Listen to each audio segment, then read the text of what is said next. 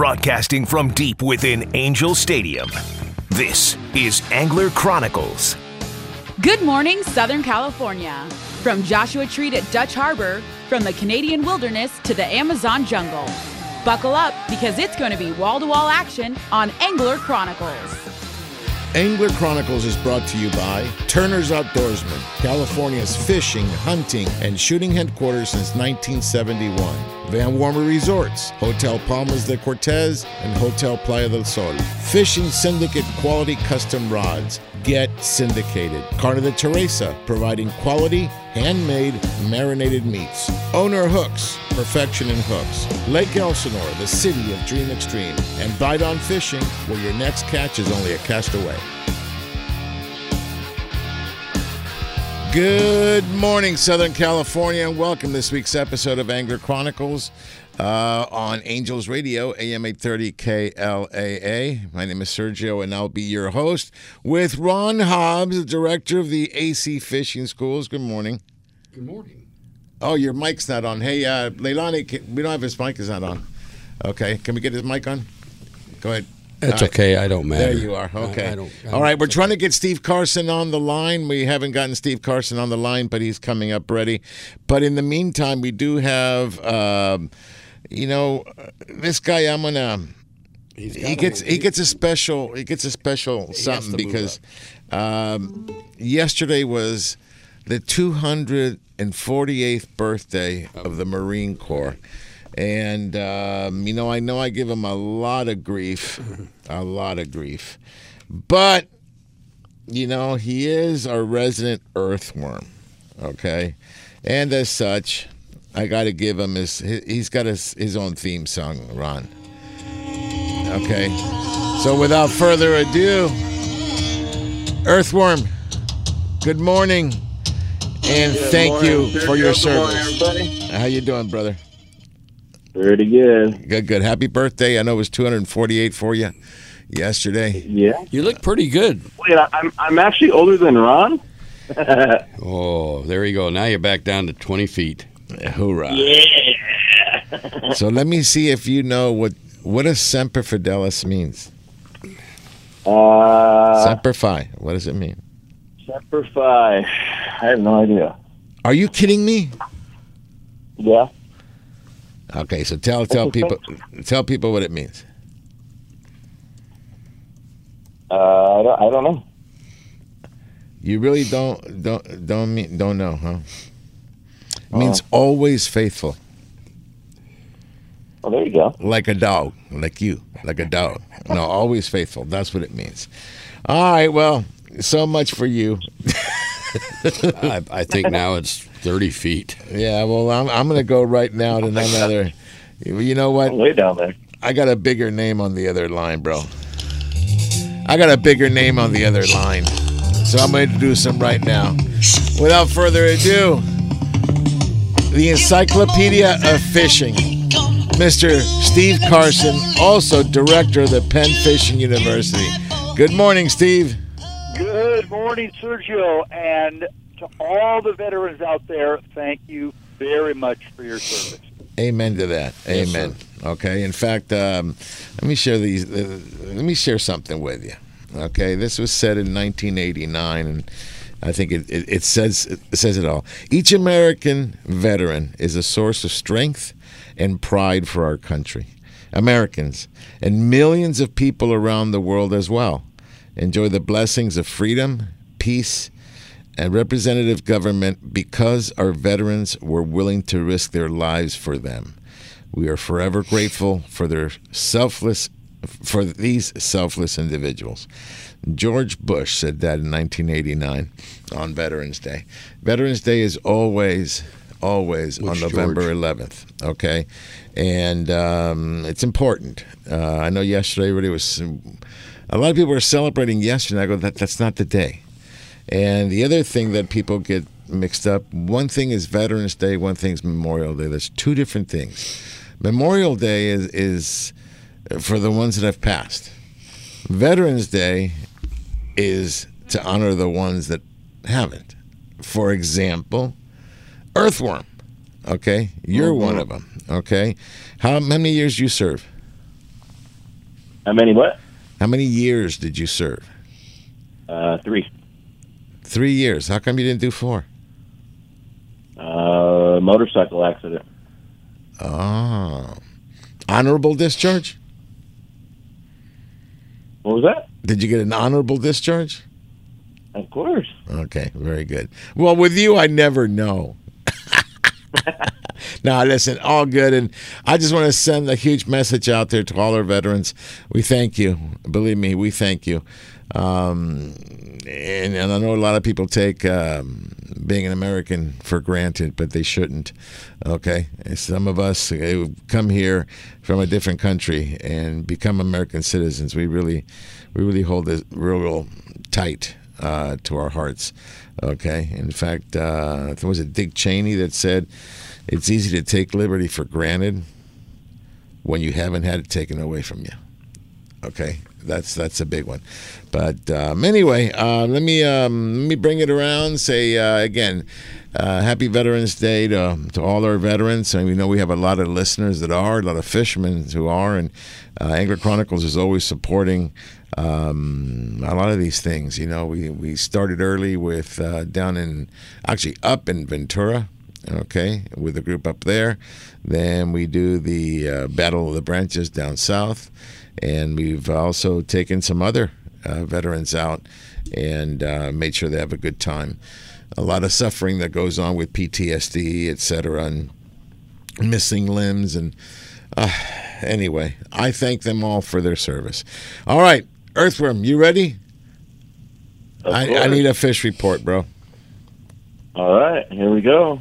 So, the fish are in. Uh, this week, uh, we'll start it off with Santa Ana River Lakes. Santa Ana River Lakes uh, had their official trout opener uh, Thursday. Mount Lassen came in, uh, stocked five thousand pounds of rainbow trout. Uh, these fish weren't the big ones. Um, the reason, it's always the first stock, always the same way. It's kind of like a tester stock is what they call it. So they put in, you know, they put in a bunch of fish. Um, around, you know, let them get around the lake just to see how, uh, you know, how they'll react in the water. Um, and then next week uh, when is when they start bringing in the big stuff. Um, and then the week of the sixth or the seventeenth, eighteenth, um, they announce that they're bringing in the super trout. So expect to see, you know, fish in that thirteen to eighteen pound range, uh, you know, coming in. And, and you know, their lake, they're the they're going to be the ones stocking the biggest trout um, of the season, like usual. Um, you know, that's why we call this place, you know, home of the superfish. Um, but it looks like the fish are biting. Lots and lots and lots of people were catching trout yesterday. Um, looks like the most common method was uh, uh, either soaking bait uh, somewhat closer to shore. I know uh, uh, some anglers were uh, they're doing the, the Carolina rig, uh, soaking, you know, different colors of power bait, dipping them in the attractants like the bite-on, um, you know, things like that. And then uh, there is, well, there was some jig guys um, that were getting them, you know, throwing jigs um, right there by the boat dock. Uh, also in uh, Chris's pond, I know uh, uh, the nets over there was a hot spot um, for catching the fish. Um, same thing in made, uh, inflated night crawlers, also working over there. Um, and also still some catfish are showing. Uh, I know uh, a couple guys were actually soaking bait for these trout, and uh, some catfish came in and, you know, eating their power bait. That just tells you, you know, how many fish are actually in that lake. And then I did see uh, one, you know, very nice size uh, uh, tilapia that was caught as well. So there's many options for uh, for Santa and River Lakes, and like I said, looks to the next couple weeks, um, you know, for them to get the super size, you know, uh, super trout coming in from that thirteen to eighteen pounds, um, you know, in that lake. Now from there, uh, let's see, now from there, uh, Fisherman's Retreat uh, had their stocking yesterday. Um, that's always a good option uh, to catch fish. Uh, Mountain Lakes, uh, that's where I'm at actually today. I'm looking for Tony's uh, Bluebird. Um, they stocked uh, one thousand pounds of trout on Thursday. Uh, first chance to get them was yesterday. And I've seen, seems like they were biting very well yesterday. A lot of guys had limits. Uh, some anglers were getting uh, the second pass, um, you know, so they can get another five fish. So Mountain Lakes uh, definitely is producing, you know, some good fish. Nothing too big. Um, you know, they're right around that two-pound range, maybe a few just shy of three pounds. Um, but for the most part, you know, it's been uh, pretty good here. Now, uh, state stocks. Uh, Apollo Community Regional Park. That's going to be up there in Lancaster. They haven't stocked trout in a few years, and they just had their first uh, uh, county or state stock uh, go in uh, the other day. They put five hundred pounds of trout in. Uh, because of the state stock, these fish are in, in there around a pound or so, um, but, you know, still very fun to catch. Uh, San Bernardino County Lakes, uh, you have uh, Parado, Glen Helen, and Secombie Park. Um, all these places stock trout, again, by the state. Um, you know, kind of kind of all these places, the state usually comes in first, throws in a tester stock to see how, you know, how they do. And then uh, um, and then uh, on the twenty-second of this month, uh, they're scheduled to stock from Jess Ranch, uh, you know, with fish coming in. So they're going to be a little bit bigger. They're gonna, you're going to have chances to catch, you know, the average two-pounders, but then they're also going to throw in that four, five, six-pounder, you know, mixed in, uh, uh, you know, in each tank. Um, Riverside County, you got a Rancho Harupa Park Lake and then Little Lake and Hemet. Uh, both places stocked uh, this week. Again, the state stock, so you're looking around three to five hundred pounds uh, of fish. Um, but again, they're fun to catch. I mean, it's it's definitely a great time, you know, to get out there with the family, uh, do a little camping, do some fishing, all that good stuff. Now, San Diego County, um, you have like Marina Marina Reservoir, Lake Wolford, uh, Lake Jennings, uh, Challis Park, and Lake Miramar. They've all had a state stock this week as well. Um, again, same size fish, but you know what the what the state is doing. You know, it's starting. It's time. I mean, we're we're almost to mid-November already. You know, it's trout season. It's time to get your you know your ultralight stuff out. Um, you know, your two-pound test. You know, uh, get your net that people can fit in. The bigger the net, the better, I always say. Um, you know, and just get out there and, and try to try to get some fish. Now, the Sierras, if you're going to be heading up the Sierras, you do have a few days left. There is some places closed, so make sure you check your regulations before you, you fish these areas. I know that they were dusted a little bit with snow uh, over uh, uh, over the week. Um, they did have some snow, so there is going to be some more closures coming. Um, but I believe it's uh, November fifteenth is the last official day uh, to fish up there in the Sierras. But right now, if you're heading up that way, uh, in the Mammoth area, there's a lot of big fish being caught at Lake Mary um, on the shoreline, and also um, uh, Gold Lake, um, Grant Lake. You know, those areas up there are doing very well for the bigger fish. Um, I know Marty's up there. Uh, he's caught in the past four or five days. Uh, he's caught and released uh, somewhere around eighteen to twenty fish, all above four pounds. No. Um, up there. So, yeah, so they're doing very well. Uh, he does a combination of jigs, lures, basically any anything he can throw on his new kayak, he's doing it. And uh, and him and his buddies, they're finding the fish. So there's a lot of options, um, you know, up that way. Um, now, if you're going to go a little bit farther, I don't know if we have time because the break's coming, but I'll talk about what I did over last weekend uh, up in Utah. Yeah, I want to um, hear if you was, if you got the Grand Slam or not. Yes, yes. So so what I did was we, we headed out to Utah uh, uh, on Friday, um, you know, fishing, and then um, I was able to catch five species of trout in a twenty-four hour period. All right, well, um, hold on but, to that. Hold on to that because I can hear the music now. Okay, so we are going to go to... Um, Uh, go to break, and we come back, we'll get the whole story from you. I want to hear about this. All right, folks, this is Angler Chronicles on Angels Radio, A M eight thirty, K L A A, with a very special, special thank you to our veterans. We'll be right back. It's his newborn baby he left with his wife, Mister Red, White, and Blue. Lay down, here's a line, Mister Red, White.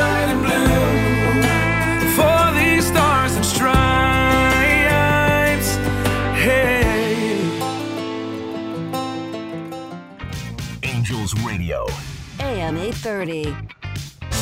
Dana Wharf Sport Fishing in Dana Point Harbor. Come check them out. Trips for anglers of all levels depart daily and kids fish free every Sunday. Enjoy clean vessels, full galleys, and friendly expert captains and crew. Everything you need for a great day of fishing for everyone, including a fleet of private charters. The Dana Wharf Kids Club is the coolest club of the sea, featuring free fishing trips, whale-watching adventures, and more. Check them out on the web for daily deals, including the famous Half Price Tuesday.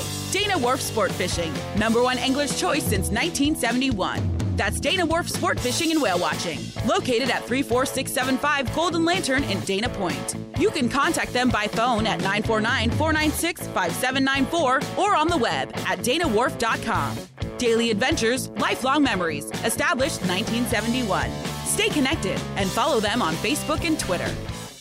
Lake Elsinore is the action sports capital of the world, stocked regularly with bass, catfish, crappie, and more. Lake Elsinore is the largest natural freshwater lake in Southern California and the destination for fishing. Whether you're looking for an extreme outdoor experience or a relaxing morning sunrise, start your next adventure in Lake Elsinore and stay at the new, fully renovated campground, Launch Point Recreation Destination and R V Park. Find us online to follow all the action. I can't wait to spend some quality time with my son fishing this year, teaching him about casting, how to choose bait, set the hook, and how to be safe on the water by always wearing a life jacket. Save the ones you love. A message from California State Parks Division of Boating and Waterways. Angels Radio. A M eight thirty.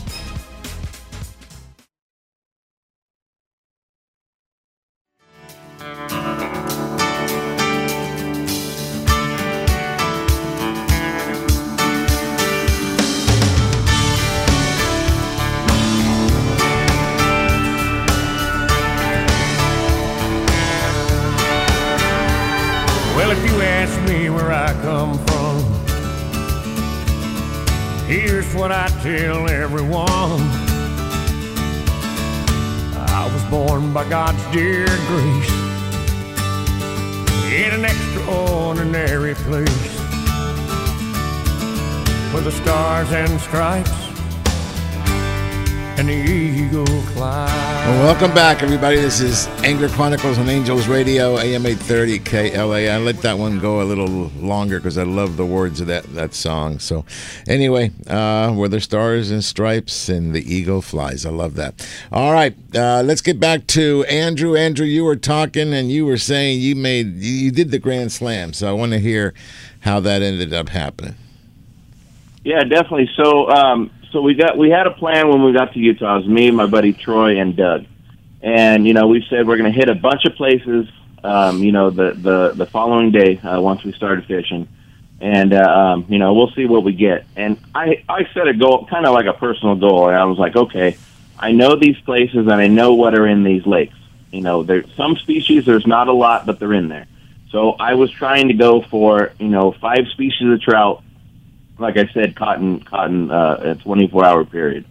So we started out at the first reservoir. Um, the first cast was a rainbow trout. Uh, seven casts later, I had the tiger trout. Um, so two, I had two out of the out of the five good to go. Cool. Packed up. Went to the next one. Went to the next reservoir. Now this place, you know, had a better population of brook trout. So that's the one that you know that I was looking for there. Started walking the shoreline. You know, nothing. Went about halfway through the reservoir. Um, a lot of mud, so it was kind of kind of a very tiring walk. And finally cast it out, hooked up to one, and it ended up being a very beautiful male brook trout. This thing had bright colored fins. The colors were just phenomenal. Uh, got him in, took my picture, let him go. Started walking around, caught another one, let him go. Cool. Made it back to the truck. Then we went up to a creek. Started fishing the creek. On the way uh, uh, over by Panguitch Lake, um, you know, caught another fish in there, caught more tiger trout, uh, brook trout, and then rainbows. All right, so we had three species done. Or I'm sorry, that was four now because the brook trout. And then from there, we went to uh, Panguitch Lake, um, and I walked down the shoreline, started making a couple casts, got bit, hooked up again, and this was a cutthroat. All right, so now I have four species. I needed one more. So then from Panguitch, we went to another spot, you know, that uh, that a couple guys, like I said, they a lot of a lot of guys, you know, helped me out with some intel that fished this area more. They kind of just told me some general areas, and, and it paid off because the last spot, uh, you know, parked, walked down, the uh, the second cast, well, the first cast, I threw in, and I saw a big tail swoop behind the hookup bait but missed. Threw it in the same spot again, hooked up, brought it in, and ended up being a very, very healthy brown trout. So I was able to get all five species in a twenty-four hour period, which is considered a fantasy slam, uh, what they call it with the I G F A. um, for what I thought. So I'm thinking, okay, cool. You know, I just got the Fantasy Slam. I know there's only, you know, seven or eight people that's ever done that and officially been, you know, in the record books. Um, you know, so, you know, I was looking at it, but only a slight disappointment was that the tiger trout, because it is a hybrid, uh, doesn't count as an official I G F A Fantasy Slam. Still, I mean, you still count, you still got five species. It's just that doesn't qualify you for the Fantasy Slam. So basically what I qualified for is called a Super Grand Slam, which is four species of trout caught in the same day, which is still awesome. Because, yeah. I mean, the list is very small that people, I think there was like eleven uh, anglers that have done it on the list, uh, you know, certified with the I G F A. So what that does, it sets me, you know, next season, I set myself a goal that I'm going to find five species of trout in the same day, and instead of a tiger, I'm going for a lake trout. Um, that way I'll get, you know, the five species of trout. But it was... So, it was so, awesome so, so, so basically... Okay, mm-hmm. the um, keeping you six feet under actually runs true. Okay, you came up short again. Yeah, you got you got close. I, I mean, I, Carson, I'll, I'll never be as short as you. But oh, I did come up a little bit short. you just became, you just became subterranean, bro. Okay, okay. But Carson, Carson, he didn't do all five. He only got four. What do you think? I think he did an outstanding job, and and you know, and if, if you're in a red hot bite, if you're in a red hot bite of any species, and you're like, okay, I've caught enough of this species, we're leaving, and we're going to go try to catch something else. That's always hard to do. Mm-hmm. No, I'll tell you what. You posted uh, Carson posted a picture of a tiger trout, and it doesn't look like a tiger. Look, why don't they just call that a leopard trout? It looks more like a leopard. Then uh, the spots are more like a leopard, aren't they, Carson, than a tiger? Well, they're, they're hybrids, like uh, like like Andrew said, and so every one of them is going to be probably a fair bit different, just because uh, you know, there's no such thing really as standard coloration. When you have hybrids of anything, you know, you get kind of an interesting mix that that, that you haven't seen before every time. Ah, okay. It still looks more like a leopard trout than a tiger trout to me. But that's okay. All right. Um, how big were these fish? Um, I would say they range from anywhere from two to four pounds. Um, nothing. I mean, nothing super big, but you know, to get a, a brook trout that size, I was more than ecstatic. Right. I mean, you know, just just to find, like I said, just to find. And these were the only fish that that I really took pictures of. I mean, there was multiple in between that. You know, that let's just say, you know, rainbow trout. I caught, you know, five rainbows in a row, and then, you know, a tiger would show up or the cutthroat would show up, and then it would be, you know, fifteen cutthroats and, you know, all that kind of stuff. But it was, Utah is just, it's turning into one of my top places to fish for trout. And it's like the more I learn, because this was only the second time I've ever been there. And, you know, most of these places I've never fished them before. And, I mean, what really, what really made the difference, you know, fishing these spots was being consistent and having the right gear, the right tackle, and and just knowing pretty much what to look for. So, for instance, having a, a syndicate rod that's going to make, you know, my jig act the way it does, which which turns out to be irresistible to these fish. Showing up with a yellow-white hookup bait, dipping it in the Bidon Crimson. It's like I use all these things with two-pound test, and And I think the reason, you know, that, that really helps, because these places do get a lot of pressure. Mm-hmm. But what really helps is a lot of these fish, I don't think, see this kind of stuff, you know, ever. So it's something new to them, whether they've been hooked before or not, um, you know, and released, meaning that every time I see a local, you know, somebody who who lives out there and fishes, you know, same as like Wyoming, different things like this. They're using something completely different than I am, and and I hate to say it, but I'm not seeing them catch anywhere the amounts of fish that, you know, when when it's someplace that when we show up.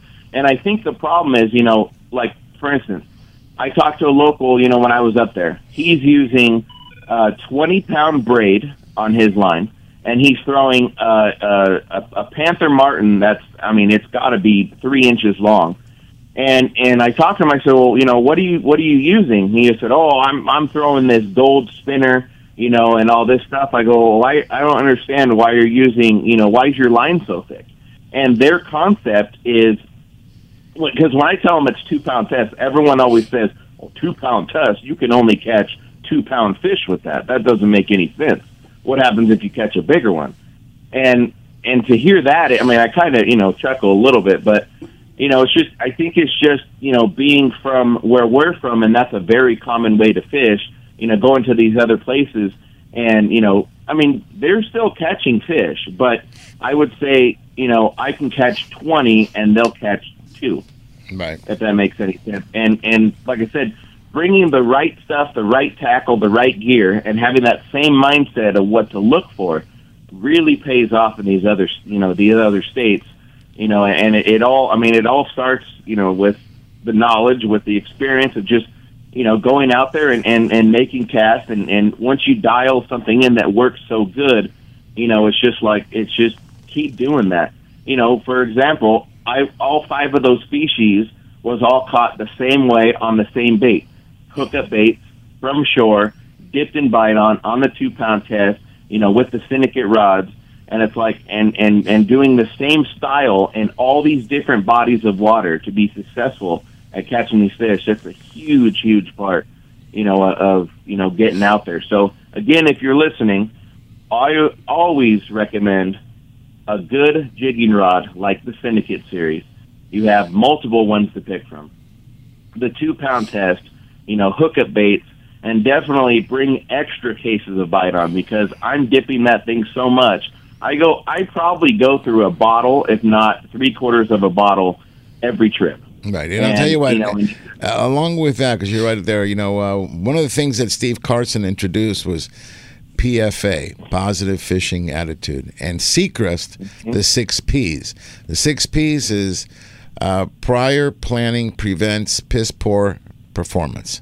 Okay, and it's just like that. If you plan, if you prepare, if you have the right gear, everything usually comes together. Okay, I mean, you're trying to minimize the chances of getting it wrong. But anyway, let me uh, let me stop you right there for a second. I've got a captain on the line. I need to go to him, and that's Captain Don Ashley from Pierpoint Landing. Good morning, Donnie. Good morning, guys, and happy Veterans Day weekend. And uh, see a veteran, salute him, shake his hand, and, you know, be proud of them. They're the ones who give us this life that we can enjoy, so we can go fishing.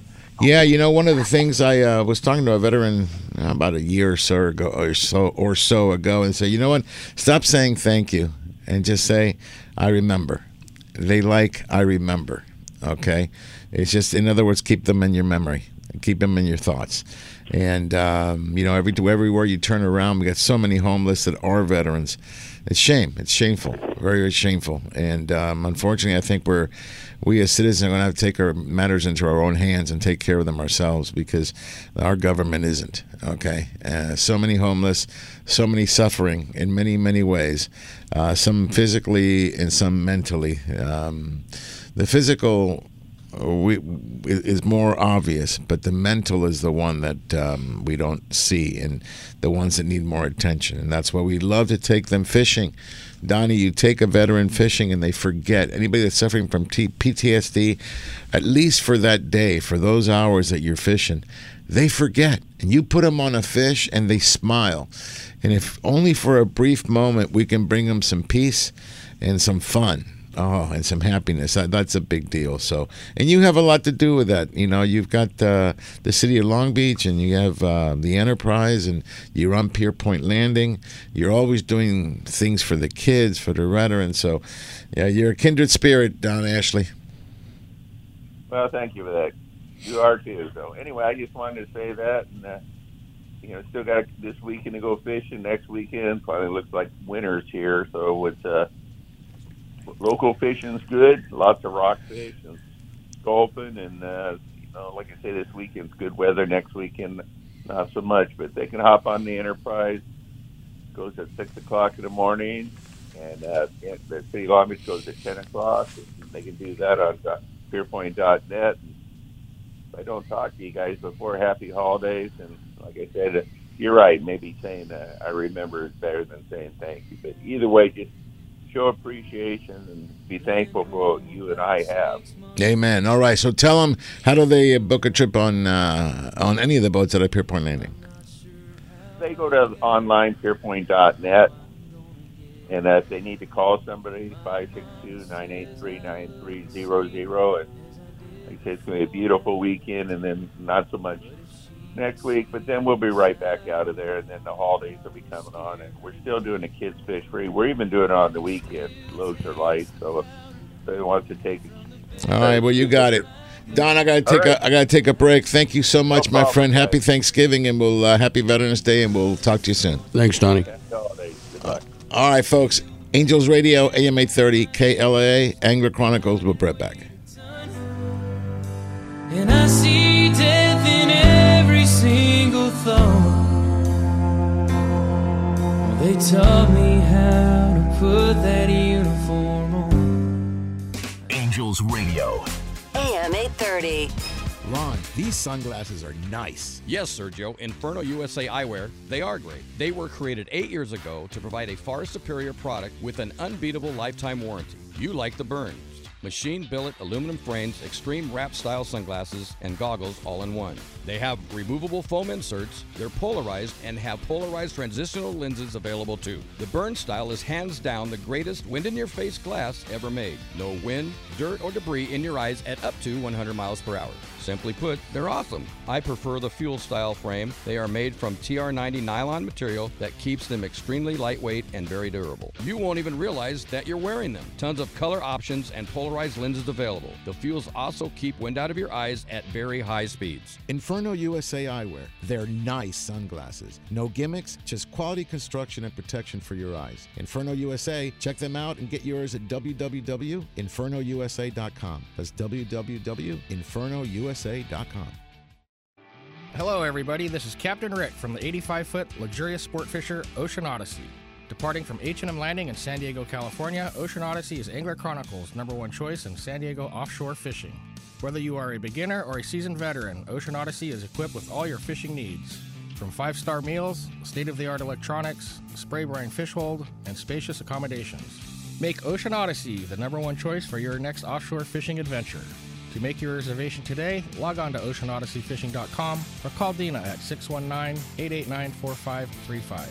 Again, that's ocean odyssey fishing dot com or six one nine, eight eight nine, four five three five.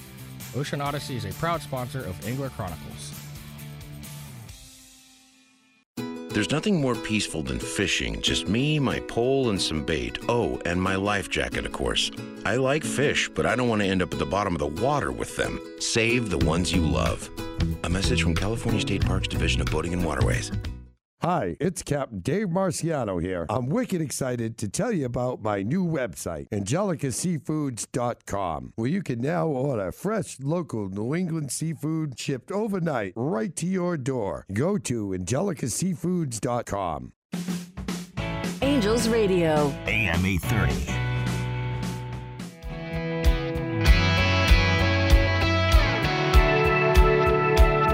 Got a corner lot on Dogwood Drive. A year-old truck and a nine to five. Comes home at night to a pretty wife with a baby due. He'll sleep in on Saturday, cut the grass if it don't rain. After church, he'll watch the game and have a beer or two. He'll stand up when he hears the anthem, and that won't ever change. He's still a soul. Welcome back, everybody. This is Angels Radio, A M eight thirty, K L A A, and we are Angler Chronicles, and we're celebrating Vet- Veterans Day, but not just today. We celebrated every day. We are very, very grateful for everything that uh, these brave men and women have done. You remember that this country will remain the land of the free as long as it is the home of the brave. And um, I know I say that, and we joke with um, the earthworm here, Andrew, but uh, you went, you went, Andrew, and um, I, I appreciate you for that, because certainly I don't appreciate you for the short jokes and all the other underground stuff that you are. But it's all, it's all good, it's all good, it's all good. All right. So, um, having said that, let me go back and um, it's good to hear from Uh, Don Ashley, Pierpoint Landing does a lot for our veterans. Okay, so appreciate that. Appreciate his friendship. All right, finish up. So, yeah, so, I mean, as, like I said, as far as Utah, there's just there's so many different opportunities, you know, to, to different lakes. It's kind of like every reservoir holds fish, every creek, you know, they so many different species out there. So being that the second time, you know, that I've ever been there uh, was that epic. I mean, I can't wait to go back. And like I said, and hopefully find five species of trout again, but without the tiger this time, looking for a lake trout or a golden trout, you know, to, to fill out that, uh, you know, that, uh, that fantasy slam. But like I said, it's still, the four species is still, you know, awesome to get, you know, as far as that for the, the super grand slam there with the I G F A. So, you know, it's just, it's just, it's just fun stuff going out there. Now to bring it back home, um, a big stocking, uh, that was, uh, this week, uh, was Lake Hemet. Uh, now a lot of guys have been waiting for Hemet to stock, you know, for Mount Lassen. So on Tuesday, um, you know, the stock came in. They brought four thousand pounds of trout from Mount Lassen. Uh, and this was three thousand five hundred pounds of rainbows and five hundred pounds of lightning trout. And these lightnings, they came in big. They were they were between three to seven pounds um, for lightnings, and and you know that's re- a really good sized fish, um, you know, for being stocked um, in that lake. And it you know the first day, you know, once they stocked, I know guys went out there the same day, and it was they were very spotty. They didn't get a lot. You know, the next day, once the fish kind of got ac- acclimated. I always say once they stretch out their fins, um, you know, then they started eating. Uh, you know, people are catching more, and uh, it's been that way, you know, since early this week. That that a lot of guys have been out there. You know, they're either getting them from shore. Um, now that the fish have kind of moved off a little bit, um, now you're getting the uh, uh, you know the boat guys are getting them, um, you know, kind of offshore. And then of course, you know, the eagles, the two bald eagles that are out there, they're getting them every day. So there's been some really good videos, um, you know, of that stuff. Um, now this year, um, right now is an also big transition uh, for not only trout fishing. Um, start looking for the lakes that hold the stripers. Stripers are going to be in there, you know. Once the you know when they're going to be stocking trout and the big fish come up, you know, from wherever they're hiding. Uh, and this is the time to get your swim baits out. You know, get your depths, get your uh, uh, you know, get get everything that looks like a big trout, and start throwing. You know, and take your time. You know, they always call those fish, uh, what is it, fish of a, a, a thousand casts pretty much. And, you know, you're casting, casting, casting, and then the time that you get blown up on, you know, could be could be your ten to twenty-pound striper, you know, in uh, some of the local lakes like uh, Pyramid, you know, Castaic, Silverwood, uh, Diamond Valley, um, even Paris Lake, uh, believe it or not, is, um, you know, kicking out some better fish. I know that a few anglers, um, you know, before the trout started coming in, you know, they're trolling out there with, uh, you know, with different, uh, um, uh, different, like a fly lure, um, you know, hair, a hair jig pretty much on lead core, um, and that's producing them. But, you know, same thing. And then, you know, same thing for, you know, for these big fish. It's just cast after cast after cast and don't give up, and it should pay off. And as far as freshwater, we can go into our favorite lake, mm-hmm. uh, if you like. Um, and this place, you know, everyone knows Lake Elsinore. Is just, I mean, Jonathan's out there, you know, smacking fish left and right. So many anglers are out there getting them. And it's not just one species. It's catfish. They're catching wipers. I know the wipers are in that fourteen to eighteen-inch range now. Um, and, again, if you catch a wiper, it is legal to keep them, but I always recommend throwing them back because they are there for a reason, and that's to get big enough to start eating the carp, um, you know, and then help that carp population out there. Um, but same thing, you know, there's wipers biting. The bass are always biting mid-lake. Uh, the carp are biting right now, you know, on dough bait, you know. But they're also getting the carp on the same thing as everything else, and that's the mac bites. For some reason, those mac bites, they're so effective at that lake, every species of fish will eat them. I mean, you can get a you can get them on the mac bite. You'll get a wiper, a catfish, a bass, and a carp. All on the same bait, and we've seen it during Dream Extreme. Right, and I, I mean, and, we've what, seen it. And what do I say? Uh-huh. What, are, what are the two requirements for fishing Lake Elsinore? Structure uh-huh. is one, uh-huh. and the second one? Bite on. What's the second one? Bite on. Bite on. You have structure and bite on, you'll catch fish. Those are the, that, that, that's the two the two keys, okay? Um, and one of the main reasons is that there's not a lot of structure in Lake Elsinore. So when you do find it, guess where all the fish are. So uh, yeah, it's a wonder. It, it's a great way to uh, fish that lake. I mean, we we got on a pontoon and first couple casts we had catfish already during the Dream Extreme.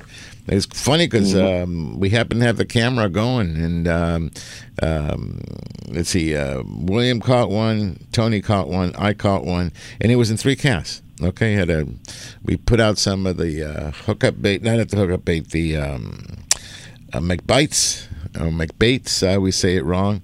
It's the marinated uh, mackerel that he sells uh, in Bidon, and I'll tell you what. Threw it out there and almost instantly. What I didn't realize is that I just picked up a rod, okay, that was on the boat. One of the rods that was on the boat was Ron's rod, okay, his um, his light, okay. Um, it was brand new from uh, Fishing Syndicate. And he had given me the bundle. So, you know, I gave Tony his, and William had grabbed mine, and Ron's was on the boat. And I just, well, they were using my, the rod, so I just grabbed that rod, cast it out. Didn't even realize I was on two pound test, so that was that was kind of fun. Okay, but um, lots of fish at Lake Elsinore, lots of fun at Lake Elsinore, and the beautiful thing about Lake Elsinore is that you're not, you know, some of these lakes you go to, there's nothing around you. You know what I'm saying? I mean, you physically gotta. There's just nothing around you. Okay, the nice thing about the city of Lake Elsinore is you got Launch Point. You can go get a bite to eat uh, right there. If not, you can get out of there. And, and as soon as you get on Riverside Drive, I mean, you've got, you know, Honey's we've, we've always gone to. You've got Jack's Barbecue around the there. You've got, I mean, you just keep going and going and going and going. There, there's so many great restaurants. Go to Main Street. You know, have a stroll. There's a couple of beautiful blocks that you just walk, stores, old school. And you have two great Mexican uh, restaurants there as well. And as you can see, I love to eat, and they have very good food there. And then, and then you know what? Finish up the night at the casino. Go to C J's, get your dinner, get get some drinks, and you get some gambling in there as well. So it's uh, the trifecta, okay? Food, fishing, fun. And I, I couldn't, gambling is, I couldn't, doesn't, doesn't start with an F, but I would say three F's: fishing, food, fambling. No, that didn't didn't go well. But anyway, yeah, absolutely. Lake Elsinore, one of our certainly one of our favorite places. Okay, so, all righty, is that it, Earthworm? Earth you, you only water, you only Let's took three segments. Up. You even talked three segments. And we haven't oh, even well. put we haven't even put some salt on this thing yet. And I need to put some salt oh, on this. Oh, you know what? I I forgot to say one more thing. So guess who just got a brand new Fishing Syndicate Green Monster, but in her own colors? Well, it has to Erica. be Erica. Okay, good. Yeah, I ordered yep. it for her. I ordered it for her.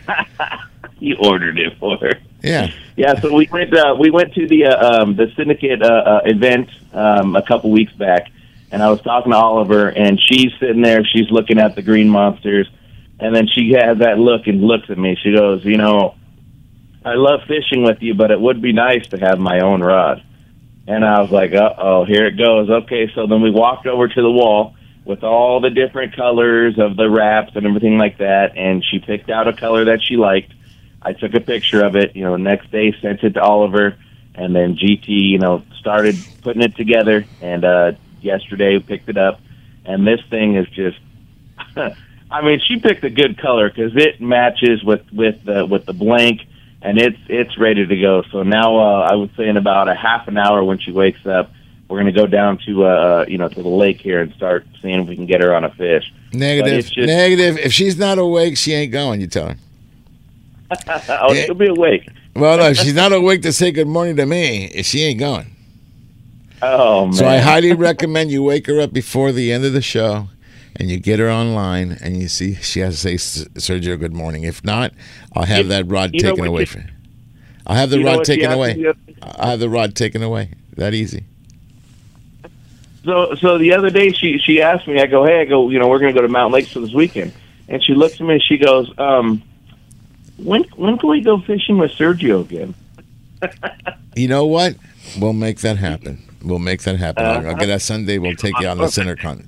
I mean, this Sunday, mm-hmm. I, I think we're on the El Dorado, so I won't be able to, but uh, we'll get a Sunday in there right after Thanksgiving.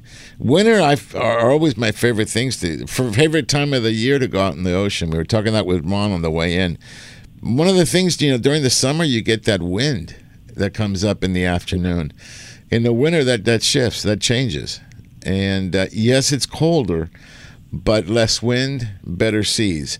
Okay, obviously you don't go out in a storm, but I mean, you know, just on a regular day, uh, the ocean can be a lot calmer, okay? And uh, the bigger fish will bite in the winter, and that's what I like. So we will definitely make it happen, okay? You tell, but she, but tell her this, she has to get up and say good morning before the end of the show. If not, it ain't going to happen. Tell her I'm not going to take. You know what, I'm going to go wake her up. You got to go wake her up. Okay. All right. But while you're doing that, let me start putting some sh- some salt on this and, and go to Steve. And Steve, it's November. It's almost Thanksgiving. And I'm going to – I can't believe that we're all – we're still into tuna. And when we come back from the break, I want you to really get into this. And when was – you know, this phenomenon that we've been living for the last ten years, I mean – I think people are beginning to get tired of it, okay? And it's um, we need to remind them of the way it used to be. So hang on tight, Steve. We'll talk to you there and, we, and, and so many more things. All right, folks, you're on Angels Radio, A M eight thirty K L A. This is Angler Chronicles, and we'll bring it back. Every song must end, and you never do. So I throw up my hands and praise you again and again, 'cause all that I have is a hallelujah. Angels Radio, A M eight thirty. Hi everybody, this is Danny Jackson, producer of award-winning Angler Chronicles Television. The very best in sport fishing action is Angler Chronicles T V, seen weekly on Bally Sports West. Each week, Sergio and crew take you on an action-packed fishing expedition from Baja to Alaska and throughout the Southland. Angler Chronicles Television airs five times weekly starting at eight thirty Sunday mornings on Bally Sports West. Visit angler chronicles dot com for details.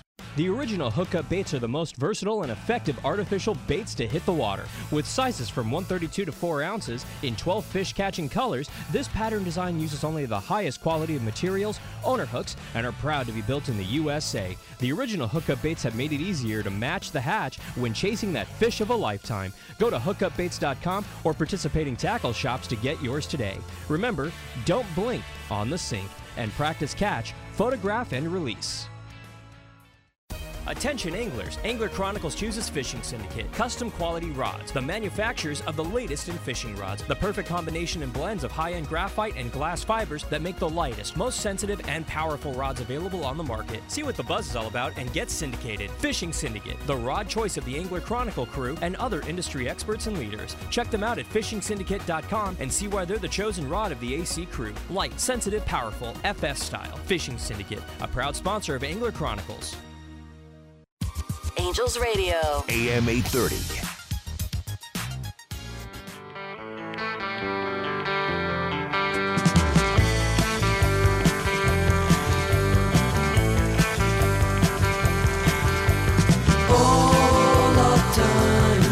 Welcome back, everybody, on Angels Radio, A M eight thirty K L A A, and this is Angler Chronicles. And uh, Steve, before I go to you, let me go ahead and go to line one. And I've got um, Agar. Okay, that's Mia, who's not here, his mom, and the mother of a veteran. Good morning, Agar. Good morning, everybody. And I just uh, want to say thank you, thank you, you guys, for everything you do for our military. And I want to tell everybody to remember that Armed Forces Day is for those still in uniform. Correct. Memorial Day is for those who never made it out of their uniform. And today is Veterans Day for those who hang up their uniform and for those who are still serving. And thank you for all you do for our military, taking them fishing and collecting toys. And you guys are just wonderful. Well, thank you, Agar. Thank you. And thank you to my son, Eddie. Yes, and we, we, we, we remember Eddie. And let me say something to you. Um, and I think a good Marine will tell you this. And we've got uh, – uh, now, Eddie was a Marine, correct? Yes. Okay, and, and, and, and yeah, and so is uh, Earthworm, Andrew. And, and the one thing is this. One, it's not that they retired the uniform. They just – once a Marine, always a Marine. That's what they say. Oh, yeah. Okay. And I played a song here recently, uh, in the last few songs, and that says, you know, that they're they're willing to put on the uniform anytime that they call them back. They are willing and able and, and ready to go. And that that's what makes them so unique. So special happy birthday to all the dogs out there. Okay, oh, the yeah. Marine Corps, two hundred forty-eight years yesterday. They all look good. Absolutely. Absolutely. Hagar, thank you for everything that you do as well, and uh, thank you for the compliment, but it's our pleasure to do what we can. Thank, thank you. you All right. Well, listen, you all right.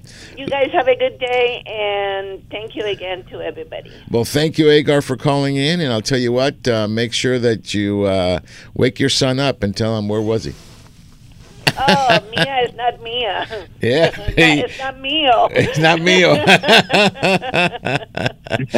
All right. All right, thank you. You take Bye. care, buddy. We'll talk to you later. All right, bye-bye. All right, Steve Carson, have at it, brother. I forgot what the question was. Oh, my Lord. It's November. Too much too now. Would you please remind would you re- please remind this new generation of fishermen what it was like ten years ago? Well, well, not even ten years ago, eight years ago, before two thousand sixteen, something happened. Now, we always had bluefin tuna in California. Some years were pretty good, some years were not very good at all. I can remember a, the occasional year where, at least me, I never caught one. Um, and even when you caught them, you know, they were basically the same size as the albacore, maybe a little bit bigger. You know, a twenty-five pounder you were pretty happy with. And if you caught a fifty pounder, that was very likely your personal best. Mm-hmm. And if you caught a one hundred pounder somehow, I keep saying you, but uh, uh, if somebody caught a one hundred pounder, Uh, that could easily have been the biggest one of the year. Prior to two thousand sixteen, the California state record for bluefin tuna was two hundred forty pounds. And in the entire history of California before that, there had been maybe three or four or five total caught over two hundred pounds. Very, very few. I mean, people think back to those glory days uh, before World War One. Uh, and they did catch a lot of big bluefin, but the tackle was terrible. So really, the big ones that they were catching back then were like one hundred, one hundred fifty pounds. They hooked the big ones, but they didn't land them. And now, remember, two thousand sixteen California record, two hundred forty pounds. Right mm-hmm. now, the California state record is three hundred ninety-six pounds, and that's because the four hundred twelve pounder they caught two years ago was fought by seven people, so it didn't count as a record. So and think and changed. think of the ones that have gotten away that we know. Yeah. All right, because it, it's just like the border. You don't know all the gotaways. Okay, and um, yeah, yeah. You see, you see how I worked that in there, Ron? Ron just gave me a look. Yeah, all all the. I'm going to call them illegal aliens. That's what they are. I'm a, I'm a legal alien. I came here with all papers. But uh, let me tell you, uh, we're not happy that anybody can just jump the fence. But think of the ones that aren't caught. Same thing with the tuna. You know, you got a four hundred, and you said four thirteen, four twenty? four twelve was actually landed just uh-huh. off, of, off the backside of Catalina, wow. but it was multiple anglers, so it didn't count for the record. Yeah, but fig- fig- figure was- the size of the ones that we haven't caught. But the ones that busted people off. I mean, I've heard from, you know, I mean, you know, Ben's always after that prize tuna, and he tells me, sir, there's fish I could not stop and just watch all my lines just go away. Hey, hey Steve, I have a question. Wouldn't that be, just even if it was fought with by seven people, wouldn't that be a, a line class record? No. No. No, no, you, really? can't, you can't, you can't share it. You know, it, it cannot be touched. It has to be by one. No. In fact, even even if the rod touches the uh, rail, it's no good. But um, in but, fact, in fact, if you tried that, Andrew would go to your house and hunt you down. Your dog. Yeah, yeah, he would hunt you down. All right, so yeah, well, yeah, absolutely. So again, um, and, and keep going, okay? Because you were talking, you know, people don't understand, and they take for granted the the great fishing that we have right now. I mean, it's mid-November, okay? And the El Dorado is coming back with almost limits, if not limits, of tuna every single time. And with big boys, one or at least one or two fish over one hundred, most of the fish forty to fifty pounds. The, the, the New Loan had a had a trip that, that came back a couple days ago, but this week, um, where every single person, not only do they limit out, I mean, that's almost like, oh, yeah, well, they limited out again. Big deal. Uh, every person on the boat had at least one bluefin over one hundred pounds. And that's just like, that's that's incredible. That's impossible. And it, and I, I think what you're getting at with no, with the fact that it's November is that the main body of the fish, for whatever reason, no longer seem to migrate away in the wintertime. Um, they used to do that. Um, they they may back off a little bit. They may go off into deep water in January and February, but they're they're really they didn't go back to Japan. Now the big ones do. Once they get up to uh, you know spawning size, which depending on who you talk to is you know maybe around three hundred, three hundred fifty pounds. They get a little bigger than that. Then they go all the way across the Pacific back to the Sea of Japan to spawn. Um, there's been a little bit of Uh, uh, conjecture that there may or may not be some spawning on our side of the Pacific. Nobody's proved it. There's definitely disagreements on that. But um, the, the thing that we forget is people say, well, I wish we had albacore back. Well, it'd be great to have albacore and the bluefin. That'd be a lot of fun, yeah, to have them both. But to swap them, no, I don't want to do it because we forgot how small the albacore were.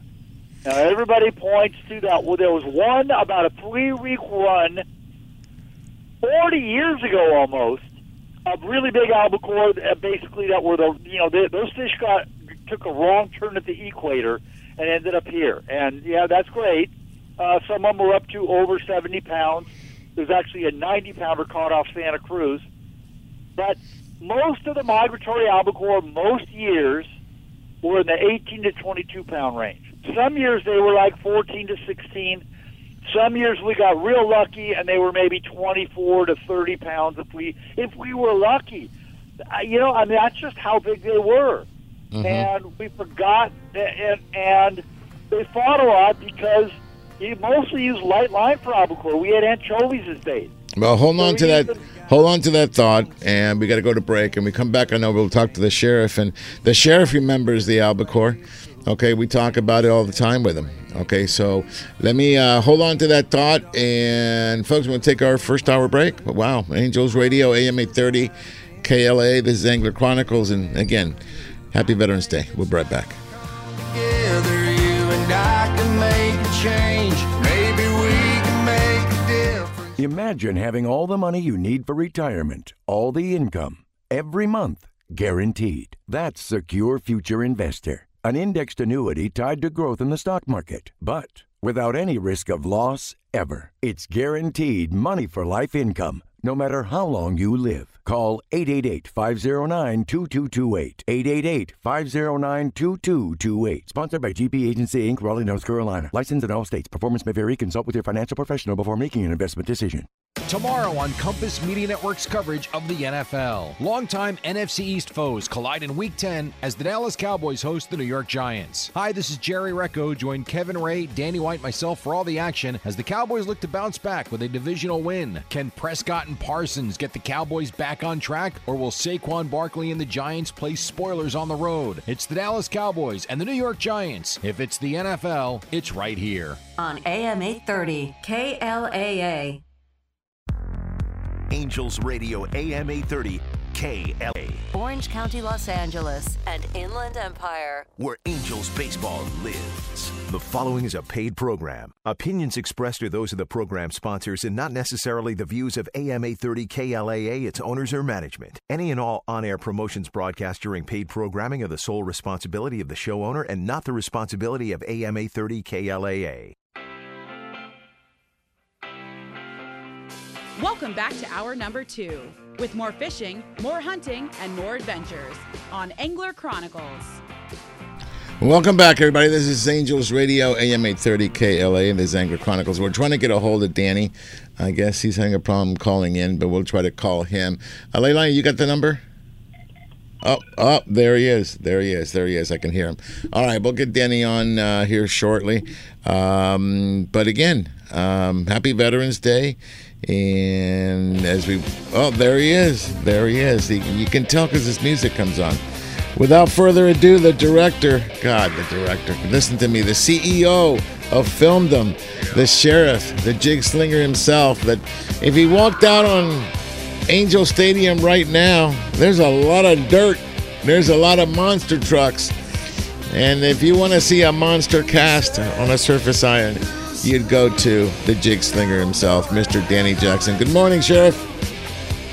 Hey, good morning, Sergio, Steve Carson, Ron, and I don't know if, I'm not sure if Andrew is still there, but he's still there, Andrew, and he's still underground. Morning. He's still underground and going deeper every day.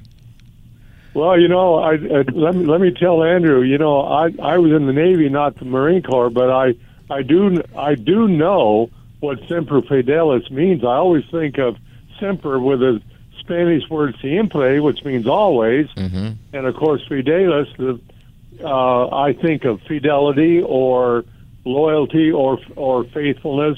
You know, it's, it's their Latin words, of course, but uh, yeah, I knew that a long time ago. But anyways, well, let me let me tell you something. Um, uh, Carson tried to uh, correct me privately, and it says always loyal. And it's always faithful, um, but it, it's all good. It's all good. All right, Carson, what are you? Are you trying to send me in more more messages here? My computer. Oh, yeah, just a little. I told you so. No, but you know, it's it's same thing, same thing. Okay, it's um, uh, always faithful, always loyal.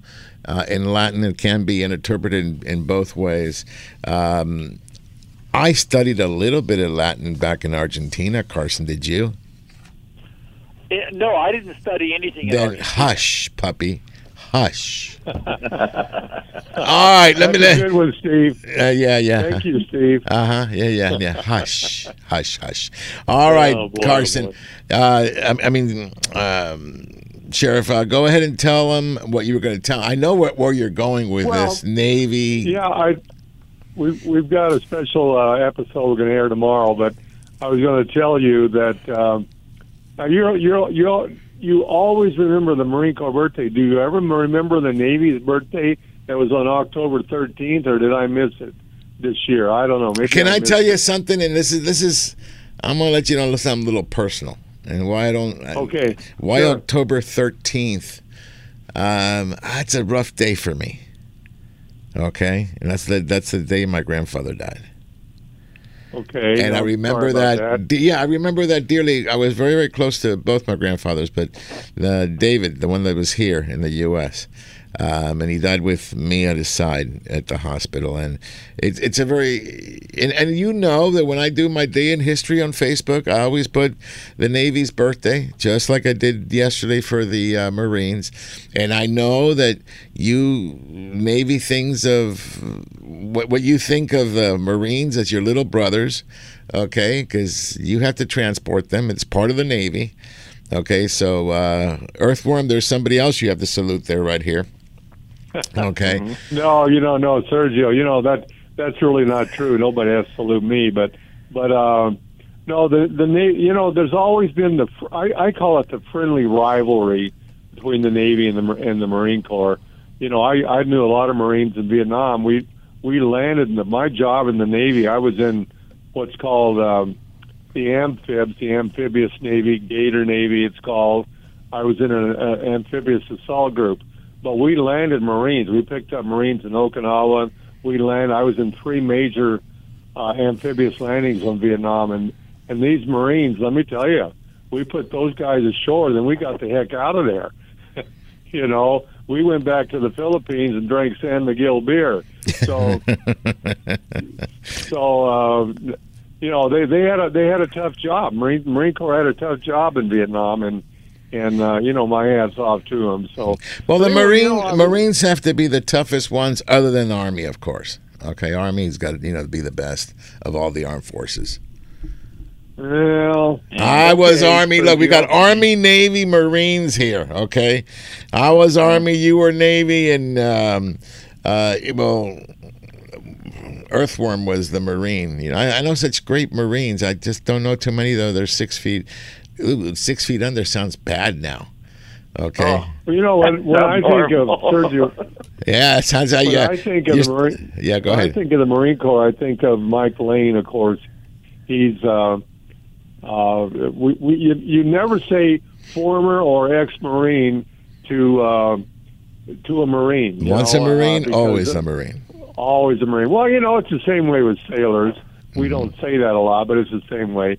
And you were talking about people saying thank you for this, your service. You know, that gets said to me a lot. And and But you know what I tell people? Except for my tour in Vietnam, which got a little hairy at times, I had more for, more fun in my four years in the Navy than most people do in a lifetime. Tell them you were so, fishing for Dorado off the I boats. I actually caught Dorado in Vietnam. Yes, I did. And not many, not many uh, people can say that. Okay. And, you know what I really enjoyed was uh, watching the Marines when we were aboard our ship set up fifty caliber machine guns on the forecastle and shoot at flying fish. Just, just for something to do. Well, and, you know what? I, I will tell I you this, and Carson put up, put something up here, and um, you are older than the than the Marines. You're two hundred forty-fifth. Thank you, Steve. two hundred forty-fifth and two hundred forty-eighth. Yeah, so three years older, but um, again, very, very important uh, branches. Not as important as the Army, but that's okay. You know, we, we love you anyway. We love you anyway. Well, okay, Serge. And okay, in the Battle well, we of the Branches, in the Battle of the Branches, they've done two of them, and both times have been won by us, the Army. Thank you very much. Yeah, yeah. Well, okay. Well, I was going to mention Battle of, of the Branches because, you know, at Angler, let's get back to Angler Chronicles in modern day. You know, uh, we, we've done uh, several episodes with and for uh, the, the armed forces and veterans and mm-hmm. what have you. You know, we have one of my favorites is Heroes on the Water in San Diego, you know, fishing sand bass and spotties mm-hmm. down by the Coronado Bay Bridge. And, of course, Battle of the Branches, you mentioned that. Well, anyway, tomorrow, let's let's cut to the chase here. Um, tomorrow we're going to run uh, another one of my favorites. It's called Ana- Operation Anacapa, where we take veterans fishing. It's mm-hmm. as simple as that. And, you know, it was aboard a gentleman out of Cisco's, and, and uh, it was great fishing, bottom fishing, you know, lots of reds and lings, and great fishing. But uh, you interview a lot of veterans, and these are guys that, you know, just don't get a chance to go fishing. I... I was fortunate when I when I joined the Navy. I was a fisherman already. I've been fishing since I was eight years old. You know, I, I joined the Navy thinking that everybody in the Navy must like to fish, right? Not true. I I I had trouble finding guys. Hey, let's go fishing. You know, in the Philippines, the fishing was good. Nobody wanted to go fishing. There were other things to do, Sergio. Mm-hmm. but but um, no, I I did I did a lot of fishing over there, and. Uh, Of course, John Collins is my very good friend. You know, we served in Vietnam together, and of course, he he stayed in the Navy, made a uh, made it a career, and then uh, ha- but half of his the rest of his career was, was fishing. out of uh, Fisherman's Landing mm-hmm. in San Diego. You know, he was the captain down there, and of course, Steve knows uh, John Carson, uh, John uh, John John Collins, and not. But anyway, let's get back to the show. Operation Anacapa aboard the gentleman in um, Cisco's. Talk about it, Sergio. You interviewed well, several, yeah, uh, uh, yeah. We veterans. This is with uh, Mission Fish, a great organization. That early on in their uh, start. Okay, they were just starting up. We brought a little bit of attention, and uh, that that group has grown tremendously. Uh, Mission Fish, and they, they take primarily wounded veterans to, and, and wounded also means P T S D. Okay, um, that, that's the one, believe it or not, that I worry the most about. Post-traumatic stress disorder, um, and we get a chance to take them out and show them a good time. And um, again, you put a smile on, on their faces, and I don't know how long it lasts. You know, if it lasts a day, or a few minutes, or the or a week, okay, or throughout the year, the happiness that they felt. But it's something that we can give back, and anything that we can give, uh, we're what we we love to give back. So, Heroes on the Water, uh, Ballad of the Branches, Mission Fish. We try to help wherever we can, and also with everything that Agar does. You know, Agar does, um, she ships to this day boxes and boxes of needed items for our, our military, okay? It, it's the simplest stuff that we take for granted. I mean, you believe it or not, socks. They need socks, okay? They need toothbrushes. They need toothpaste. And uh, they don't always get it in some of the places where they're at. So uh, that's the way yeah. that is. Yeah. Yeah. yeah. Well, listen, all, before all you go, but before you go, um, and we got Steve here, we had started talking a little bit about albacore. And you remember the albacore runs, okay? And, oh, my gosh, yes. All right. So the albacore... Do you, from your memory, what was the average size of an albacore? A- average size. Well, back in the day, they did get a little bit bigger, but in the average day, I'd say eighteen pounds, twenty pounds. That was probably the average. That's what's in the fifties. Yeah, and that's what Steve was saying, because you know uh, yeah. the the whole conversation here was, um, I think that we have spoiled our fishermen. Okay, they go out now yeah. and they catch a forty-pound bluefin or yellowfin, and it's no big deal anymore. And I'm like, yeah, all right. Or, or or those guys, like Steve said, that say, you know, I wish the albacore were running, and then they're oh, they were only eighteen pounds. You know, I don't know how much better albacore is than yellowfin, but I would venture to say you, you really can't tell the difference. Okay. Well, I'm not a fish eater. I'm not a fish eater. Okay. Let me make a suggestion, Sergio, if I may, please. Mm-hmm. Okay. In my humble opinion, okay, opinions vary. In my humble opinion, I've eaten every kind of tuna there is, at least locally, and uh, there, there's nothing, in my opinion, that beats on the plate the albacore, the white meat tuna. I love it, and uh, you know, I, I wish I wish we were still catching some of them.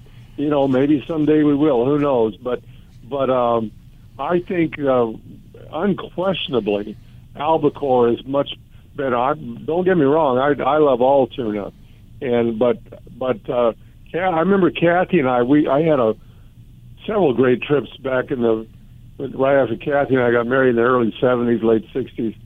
But uh, we we canned some albacore one day. She swore to. She swore she would never do that again because it was way too much work. But, uh, boy, that canned, that home canned uh, in mason jars, of course, okay. albacore. Listen, oh, Danny, I got to take, take a short break. Stay with okay, me. Okay, listen, Stay. I'll, I'll let you guys go. Okay. I'll let you guys go. We'll see you at okay. Mel's then, okay? At Mel's, seven thirty. Okay. You got yeah. it. All right, okay. folks, Angels Radio, A M eight thirty K L A A, Angler Chronicles. We'll be right back. From my head down to my boots. I don't do it for the money. There's bills that I can't pay. I don't do it for the glory. I just do it anyway. Providing for our futures, my responsibility. Your Silver and Black play here on A M eight thirty K L A A. Looking for the ultimate outdoor recreational experience? Look no further than the city where we dream extreme, Lake Elsinore, home of the new Launch Point Recreation Destination and R V Park. Experience next-level camping with the best amenities available. Full hookup sites, vintage trailers, themed yurts, a swimming pool, splash pad, outdoor dining, and a spacious community hall. Adventure starts here. Reserve your spot. For more information, follow Launch Point on Facebook and Instagram. Relax, play, stay at launch dash point dot com. Freedom Boat Club, Huntington Harbor, San Pedro, Redondo Beach, Marina del Rey. Live a hassle-free boating experience, enjoying the very best sport fishing in all of Southern California. Center consoles, pilot houses, bow riders, duffies, and much more. Freedom Boat Club, from Ventura to San Diego, plus more than three hundred fifty locations worldwide. Call six five seven, eight four five, two nine three zero. That's six five seven, eight four five, two nine three zero. Or cruise to freedom boat club dot com for details. Hi, I'm Captain Dave Marciano, and how would you like the freshest local New England seafood shipped to you overnight? No running around from store to store to find what you like. We have it here at angelica seafoods dot com. Everything from tuna, haddock, cod, clams, lobsters, scallops. We have it all. The finest seafood overnight to your door, anywhere in the continental U S angelica seafoods dot com. Raiders football lives here on A M eight thirty K L A A. American girls and American guys, we'll always stand up and salute. We'll always recognize when we see old glory flying. There's a lot of men dead, so we can sleep in peace at night when we lay down our heads. My daddy served in the army. We lost his right. Welcome back, everybody. This is Angels Radio, A M eight thirty K L A, Angler Chronicles. And, um, you know, too bad he had to go there, Steve, because I was going to bug him a little more about the albacore. But you just posted up this um, Know Your Tuna. I love all five species. You want to go through that, um, that poster a little bit? Carson? To it so that I can make sure I can see it. Okay. Well, you, it says Know Your Tuna. It says you put the listed, the skipjack, albacore, yellowfin, big eye, and bluefin. That's what we can get in Southern California. Now, we haven't seen the albacore because the water, I think, is just way too warm for them. They go on the outside and keep going. They're like a little chillier water. What I love about this particular, particular meme is that you have their traits, the length.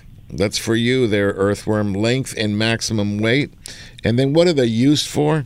Okay, and then the health of the stock. But um, the yellowfin seems to be the more variety of use. Okay, you can can it, you can steak it, you can sushi it. Where all the other ones seem to be, you know, more favorable to one thing versus another. Okay, people don't realize how much skipjack we consume when you buy chunk tuna, okay, yes, in a can. Skipjack got uh, a, a bad rap somewhere along the line, and it goes back to same thing with bonita. It goes back to and and Danny and me were definitely part of that that generation where everything you caught, uh, even up to day and a half trips, went into a burlap sack. Right. That was sitting out in the sun. Now maybe if you were lucky, the deckhand squirted the burlap sack down with a, with the deck hose. I kept it a little bit cooler, and maybe maybe he didn't. Mm-hmm. And so uh, both your bonita on inshore fishing and your skipjack on offshore fishing did not fare very well under those conditions. Um, they didn't uh, compared to some of the other species. Also, when cutting uh, both skipjack and bonita, uh, there you know there's a little bit of a bloodline in the middle of the fillet, and you have to cut that out. It, it's you know like one extra step. It's not very hard.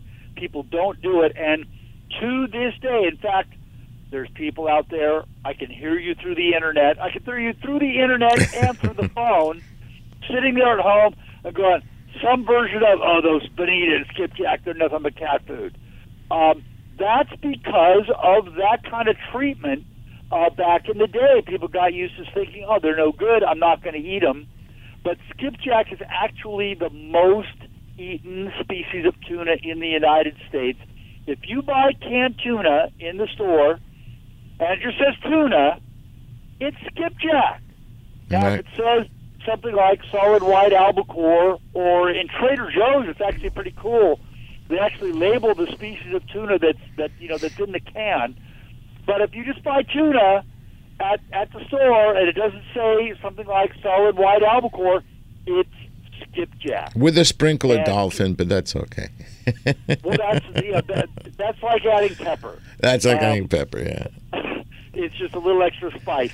But um, that's the other thing is, is albacore um, are not caught with dolphins, and so uh, and and neither are skipjack, but but yellowfin can be. Um, you know, in, in, not in the United States, but in other countries, um, some of the dolphin-safe rules don't apply. But in the U S A, everything's dolphin-safe. Right. All right. So again, so uh, skipjack is, uh, and this is in a hierarchy. That's probably the bottom of the barrel.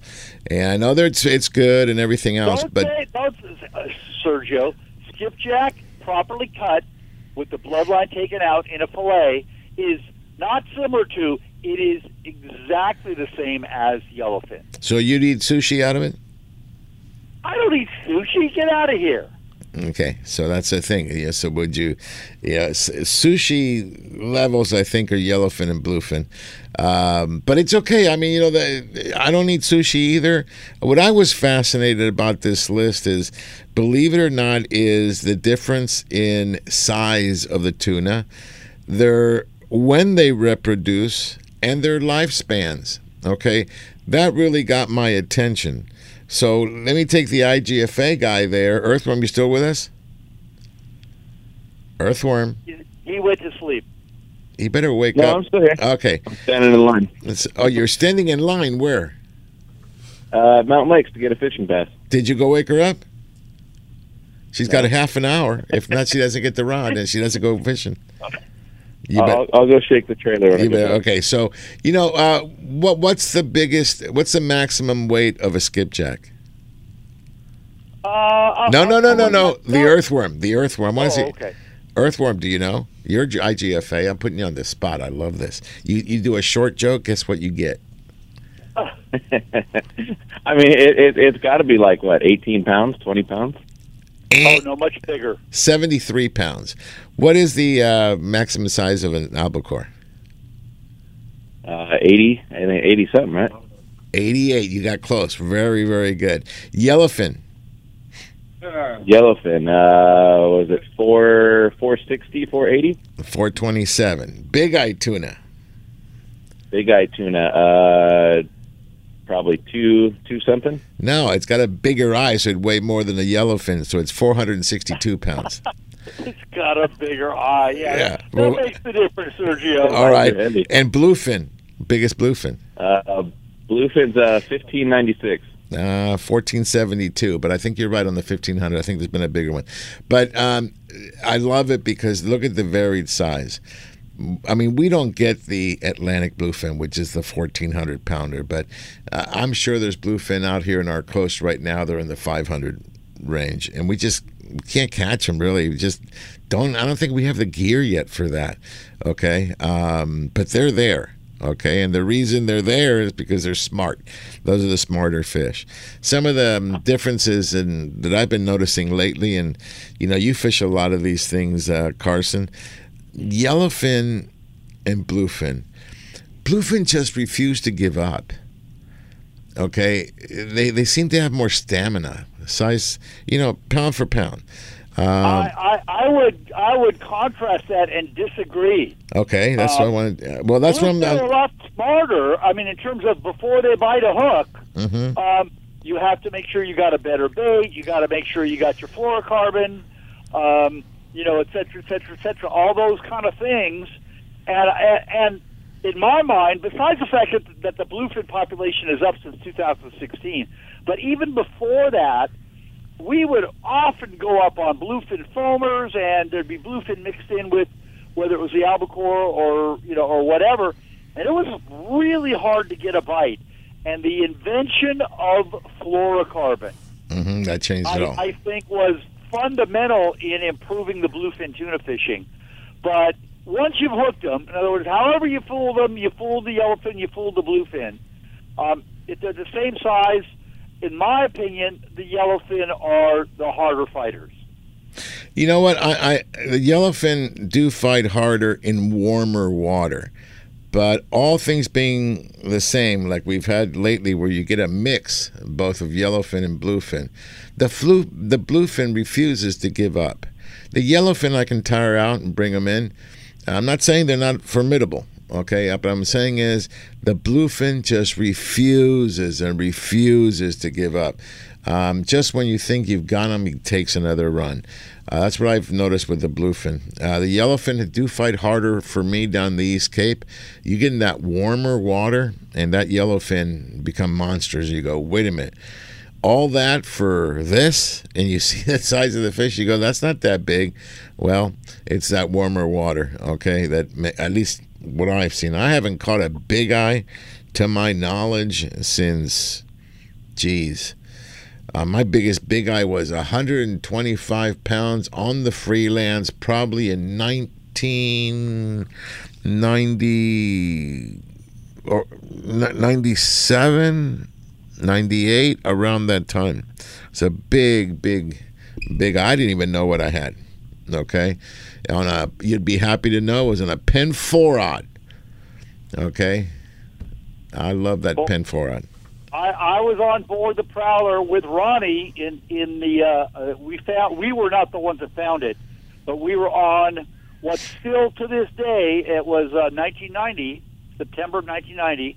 We found the Patty, and that's that's in all caps. Mm-hmm. Um, we were one of three boats on it, and um, we caught with uh, you know with with a, uh, a fishing school group of people that had had not fished very much, and besides me, the other instructors on board were all uh, pro bass fishermen, so they had not really encountered tuna of that grade before. We we managed to land. We caught sixty-six big eye, between sixty and one hundred twenty pounds, and that was an absolutely miraculous catch in you know in that day and age, uh, with the all single speed gear mono line that we had at the time. Today, if you went out um, with and caught sixty-six bluefin tuna from sixty to one hundred twenty pounds with two speed reels and and super braid line, Joe spun polyethylene, Sergio. Mm-hmm. Um, if we, you made that catch, it would be nice. Like, wow, cool. What a nice catch. But it would not be historic like it was back at that time. So we, we again, we we underestimate just how good we have it today. All right. I agree. I agree. You see that uh, earthworm? You see how it's presented? But he split. Yeah, that was real. That was really good. Are you muting your phone? Is that it? It takes a minute to bring it back. Is that it? Well, yeah. There's like ten people in line. They're all talking, so I had to hit mute. But I got out of line now, so we're good. Well, why don't you tell people you're on the radio and have them do a little shout out? I did, but they're all talking about camping and not fishing. Oh, they're campers, not fishermen. Well, I can't believe you're hanging with them. Just go up to them and say, shame, shame, shame. Shame, shame. Yeah. But anyway, listen, um, you're correct. And the reason I brought that up about November is um, we've got a trip going out this Sunday. Super, super, super light load uh, on the El Dorado, who's catching all the fish he can possibly have. Um, and people are not going out. And I don't know if they just, if there's an internal switch that goes off. Okay, and say, oh, it's November, it can't be. No, it's tuna. And we're not rock fishing, we're tuna fishing. Okay, and they're they're not that far away, they're accessible. Catching bluefin tuna on a day and a half out of Long Beach in the month of November, if I took you ten years from now, you'd go, no way. Yeah, way. And you're probably going to end up with a limit, okay, of fish. And these are quality bluefin. They're not the fifteen-pounders of yesteryear. These are, you know, forty, fifty-pounders. And if you get up at night, chances are you're going to get a one hundred, one hundred fifty-pounder, close to two hundred pounder. Who knows what you're going to catch? And people don't go out, Steve. I, I don't get it. Um, these, these are, I mean, these are the days that you're going to remember and say, oh, back in the day. No, these are back in the days. You're making the best memories right now. This is the time you want to be out on the water. And, you know, I, there may be a lot of reasons you may not be able to go out, but if you're thinking, oh, no, no, it's too late, it's November, you're wrong. And you better take advantage of it while they're still here. As fast as they came, they can disappear. Would you agree, Steve? Oh, absolutely, and, and I'm beginning to buy in. I'm, you know, there's still a lot of a lot of studying to be done. Uh, Doctor Barbara Block is doing some amazing, amazing work. Uh, seeing, you know, what what we thought we knew uh, was not exactly correct in terms of how and when the bluefin are here. But I, I'm starting to buy in a little bit to the hundred-year cycle theory. That the cycle, the bluefin, you know, that like everything in nature is a cycle. They're up, they're down, they're up, they're down, and it's somewhat predictable when it's over a you know a couple of year period or maybe even a couple decades. Uh, but if the it, it may well be that the bluefin that were here again, literally before World War One, and sometimes during World War One, they were here, and then they left. We don't know why they didn't, we don't know why they left, but they left. All right, well, hold on, hold on to that thought. Remember, World War One, and they left. We'll come back with that, and we'll come back when the fish came back. Folks, folks, you're on Angels Radio, A M eight thirty K L A A. This is Angler Chronicles, and we'll be right back. Childhood star shine, always stay humble and kind. Go to church because your mama says to. Raiders football lives here on A M eight thirty K L A A. Lytle Screen Printing in Huntington Beach, where quality and service are everything since nineteen eighty-nine. Screen printing, embroidery, digital printing, Lytle does it all. Shop their extensive line of apparel and headwear or bring in your own for customization. A few embroidered shirts or thousands of printed t-shirts, Lytle has you covered. No order is too big or small. Mention Angler Chronicles and they will waive your setup fees for your first order. You can find them on the web at L Y S P H B dot com or call seven one four, nine six nine, two four two four. Lytle Screen Printing, where all your needs are met. Hello, I'm Chef Bree, head chef for Carne de Teresa, and it's my goal to make you a chef in your own kitchen. I've created the perfect and most delicious seasonings to go on top of our pollo asado and pollo adobado. And our Carne de Teresa Salvadoreño sausage is perfect for breakfast or dinner. Carne de Teresa is always hand-cut, hand-seasoned, and hand-packed right here in Southern California. You can find our delicious Carne de Teresa products at your local Albertsons, Food for Less, Ralph's, and Smart and Final. Let Carne de Teresa make you a chef in your own kitchen. Visit carne de teresa dot com for recipes and more. Remember, when fishing, practice C P R. Catch, photograph, and release, and always eat more Carne de Teresa. This is Teresa. Carne de Teresa is a proud sponsor of Angler Chronicles and Olive Crest. I got a garage full of fishing tackle, and every time I get out on the water, I realize I forgot something important. But I never forget my life jacket. I make sure my buddies wear theirs, too. Save the ones you love. A message from California State Parks Division of Boating and Waterways. Angels Radio. A M eight thirty.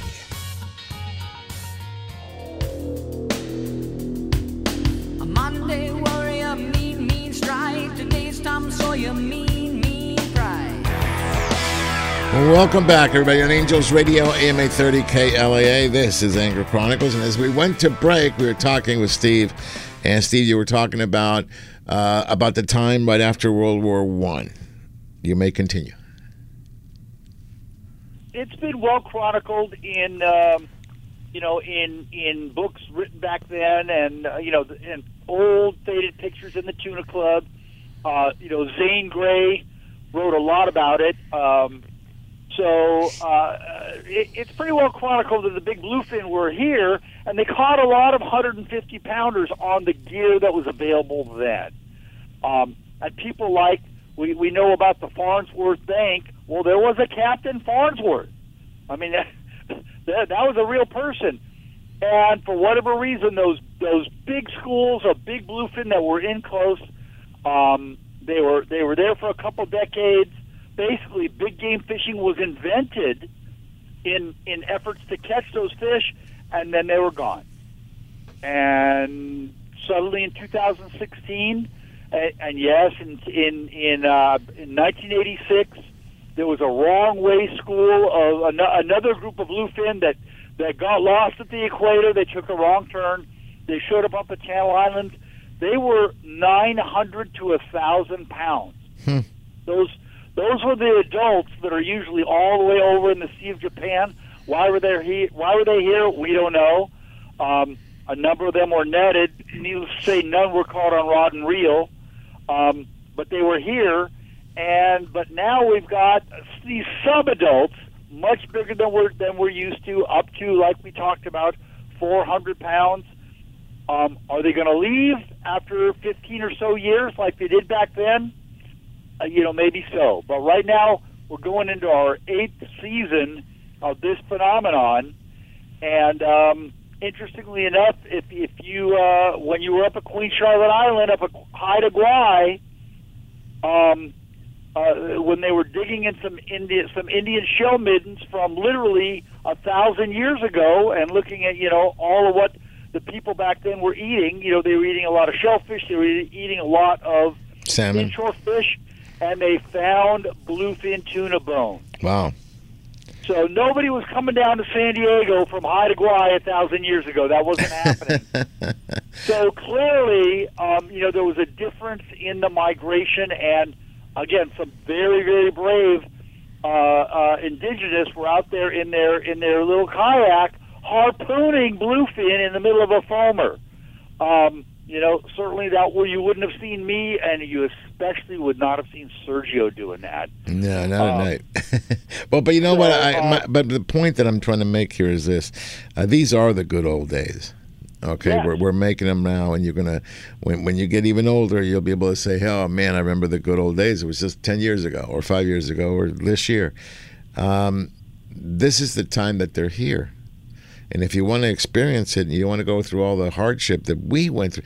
I mean, do you remember the, I would say the mid, no, not mid, mid-nineties. Uh, there was a portion there in the early two thousands where it was horrible. You couldn't get this water up uh, to fifty-nine degrees, let alone over sixty. And now, it was... nineteen ninety-one, Sergio, was basically the year without a summer. And you pretty much blame it out on Mount Pinatubo, Uh-huh. exploding down the Philippines. Um, well, I don't know what to blame it to, but worldwide. We had a couple of years, man. You couldn't buy a sand bass, you couldn't buy an albacore, you couldn't. I mean, not unless you went multiple day. You couldn't buy a barracuda, a, a, a yellowtail. Good luck on that. Yeah. Okay, the only thing we had was some rock fishing, okay, and maybe some sculpin, and that was about it. So those are the years of famine, if you wish, that make you appreciate these days. And my worry is that people have been experiencing this for such a long period of time that taking it for granted. And I'm going, don't take it for granted, okay? And I'm just surprised that we have a trip, again, leaving Sunday with a super light load. I mean, light load. I mean, for me, stay home because I'm going to have the, almost the entire rail to myself.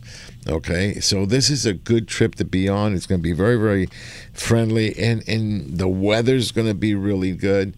The fish are biting. I can almost assure you, if you put the time in, you'll get your limit of uh, bluefin tuna. Um, and yet, people are not coming out. Now, I know there's a lot of factors, but if you say you're a fisherman and you're not out there getting them, and you're not taking advantage of them when they're here, I don't want to hear you crying later, because you know, Steve, at some point when if, if these fish do leave, oh, you know, there's no fishing going on, and I'm gonna look at you and I'm gonna go, dude, really? Okay, you didn't get enough time in, okay, and this is a time to get it in. So that's all I was gonna really say. Okay, you got any intel since I am going out tomorrow night? Uh, what's been what what's the bite on? Um, uh, Steve, have you got any messages on that? Uh, well, yeah, yeah.